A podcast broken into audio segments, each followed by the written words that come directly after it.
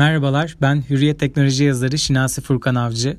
Bugün sizlerle dijital dünyaya yön veren Z jenerasyonu hakkında biraz konuşalım istiyorum. Malum artık onlar her geçen gün etkisini artıran bir grup ve sadece dijital dünyada değil, hayatımızın her alanında varlık göstermeye başladılar ve onları anlamak aslında dünyanın geleceğini anlamak bir noktada. E, bu sebeple de onları nasıl daha iyi tanırız, onlarla birlikte bu dünyanın geleceğine nasıl yön veririz diye düşünen birçok e, akademisyen, birçok iletişimci, birçok e, kanaat önderi, birçok devlet adamı var. E, bu sebeple e, kendilerinin her geçen gün biraz daha önem kazandığını aslında düşünüyorum ben de.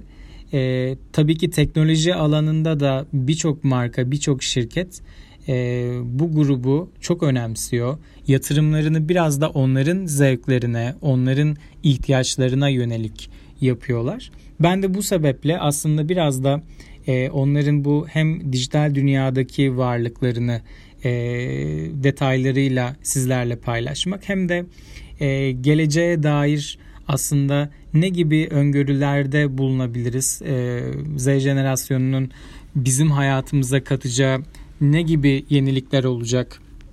Ne gibi bakış açıları kazandıracaklar bizlere? Bunları biraz tartışalım istiyorum. Ee, öncelikle e, bu jenerasyon e, 97'den sonra doğan insanlar da dahil olmak üzere en yaşlı Z kuşağı şu sıralar üniversiteyi bitiriyor.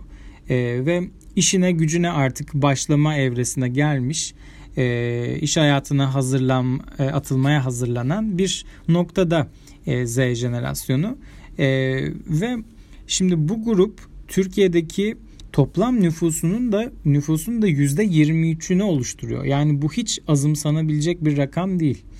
E, bizde genç nüfusun da fazla olduğunu zaten e, biliyoruz. E, ama e, dünyada da çok ciddi bir e, varlık gösteriyorlar artık. E, sayıları giderek artıyor ve bu dijital dünyanın dilini konuşabilen teknolojiye bu kadar hakim bir grubun varlığı da e, dinamikleri tabii ki değiştiriyor. Ve e, bu grup aslında piyasadaki en güçlü online tüketiciler. E, e-ticaret siteleri, online e, alışveriş siteleri, e, bu grup tarafından aslında e, çoğunlukla kullanılıyor. Yani oranladığımız zaman. E, aynı zamanda yine Türkiye'de yapılan araştırmalarda görüyoruz ki ebeveynlerin de %52'si e, bu kuşakta yer alan çocuklarının yönlendirmeleriyle alışveriş yapıyorlar. Bu da çok önemli bir veri. Yani aslında e, %52'yi etki altına alan ve kendileri de yüzde 23'lük bir grup olan e, koca bir e, etkileşim e, grubundan bahsediyoruz. Bu arkadaşların en temel özelliği dijital dünyanın içine doğmuş olmaları. E, dünyanın her yerinde %100'e yaklaşan bir akıllı telefon penetrasyonuna sahipler. E, bu neslin üyeleri ayrıca daha fazla sosyal medya hesabına sahip ve diğer nesillere göre sosyal medyada daha fazla zaman geçiriyorlar. E, Türkiye'de Z kuşağının %50'si her gün sosyal medya ve online videolar ile etkileşim kurmak için çok ciddi vakit geçiriyor. E, ve bu kuşağı etkilemek için, bu jenerasyonu etkilemek için hem markaların hem şirketlerin onlara seslenen bütün grupların aslında çok kısa zamanı var. Özellikle dijital dünyada. Bu da araştırmalar gösteriyor ki ortalama 8 saniye. Yani e, Y kuşağının normalde sizle ayıracağı sürenin yalnızca 3'te 2'si. Bu gerçekten çok enteresan. Çünkü Y kuşağı biraz daha e, dinlemeye, algılamaya, sorgulamaya açık ama Z jenerasyonu o kadar olaya hakim ya da neyi istediğini istemediğini bilir bir pozisyonda oluyor ki e, direkt algıladıkları verileri hızlı bir şekilde yorumlayıp e, karar verme ve e, ilgilenme ya da ilgilenmeme eğilimi göstermekteler. Bu çok enteresan bir veri. E, bu durum markalara bu kitleyi kazanabilmeleri için çok kısa bir aralık sunduğundan aslında e, bütün iletişim stratejileri de onlar üzerinden artık tasarlanmaya başlandı. Z kuşağının üç temel e, tüketici davranışı olduğunu da söyleyebiliriz. Bu neslin satın alma tercihlerinde yeniyi deneyimlemek gibi önemli bir faktör var. Bu nedenle tüketici tarafı ürünleri kategorilerinde küçük ölçekli markaların diğer markalara göre çok daha hızlı büyümesi dikkat çekici. Çünkü Z kuşağı için markanın sunduğu deneyim markanın kendisinden çok daha önemli. Ürün ve hizmetin ne tür bir deneyim sağlayacağı daha güçlü bir seçim kriteri onlar için. E zaten bu sebeple de biliyorsunuz influencer marketing e, ciddi bir patlama yapmış durumda. Bu kuşaktaki arkadaşlarımızın takip ettiği ve örnek aldığı, sözüne çok güvendiği e, influencerlar var. Yani bunu illa çok ünlü fenomenler olarak algılamayın. Artık mikro influencerlar var. Her yerde e, bin takipçisi, 2000 takipçisi, 3000 takipçisi olan ve kendi çevresindeki insanları etkiye etki alanına e, alan e, küçük çaplı influencerlar var. Artık mahallenin bakkalı bile kendi çapında bir influencer. O bakımdan e, onların da bu deneyim odaklı e, beklentilerini mutlaka markaların dikkate alması gerekiyor. Bir diğer dikkat ettikleri e, nokta fiyat odaklılık. Şimdi bir ürünü mevcut fiyatından satın almaktansa indirimde olmasının bekleme olasılıkları bu grubun Y kuşağına göre çok daha fazla. Önceki nesil para harcama konusunda daha dürtüsel davranışlara sahipken Z kuşağı biraz daha pragmatik bakış açısıyla harcama yapmaya eğilimli. Ama yerel bir parakendeciyi destekleyeceğine veya çevreye yardımcı olacağına inanıyorlarsa ellerini ceplerine atma konusunda da daha istekli olduklarını gösteriyor araştırma sonuçları. E, bu bakımdan da biraz daha sorumlu bir nesil, e, duyarlı bir nesil yetiştiğini de söyleyebiliriz bu noktada.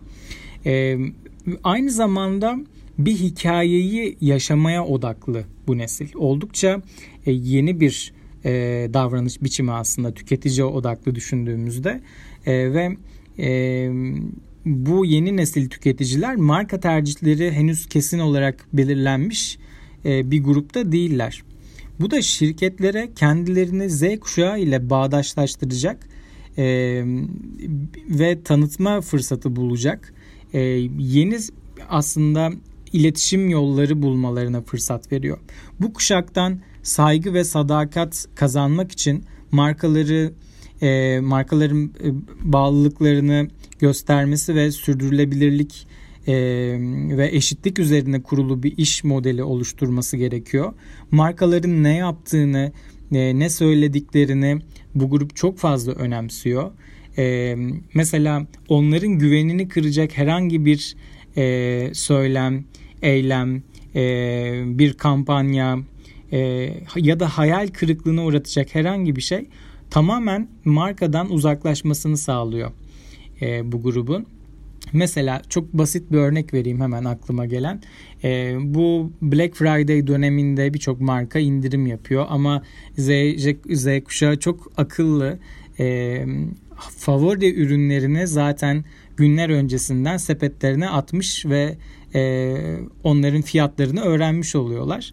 E, bakıyorlar ki işte Black Friday'de işte şu kadar indirim olacak, bu kadar indirim olacak dendiği günde aslında o ürünlerde indirim varmış gibi yapıldığını, halbuki indirim olmadığını görüyorlar ve bu onların güvenini inanılmaz derecede kırıyor.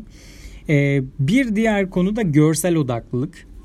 E, görünüşlerini önemsiyorlar ve bu nedenle e, ürünleri tercih ederken, aldıkları hizmeti tercih ederken e, biraz daha benzersiz bir e, yola gitmek istiyorlar. Benzersiz olanı arzuluyorlar.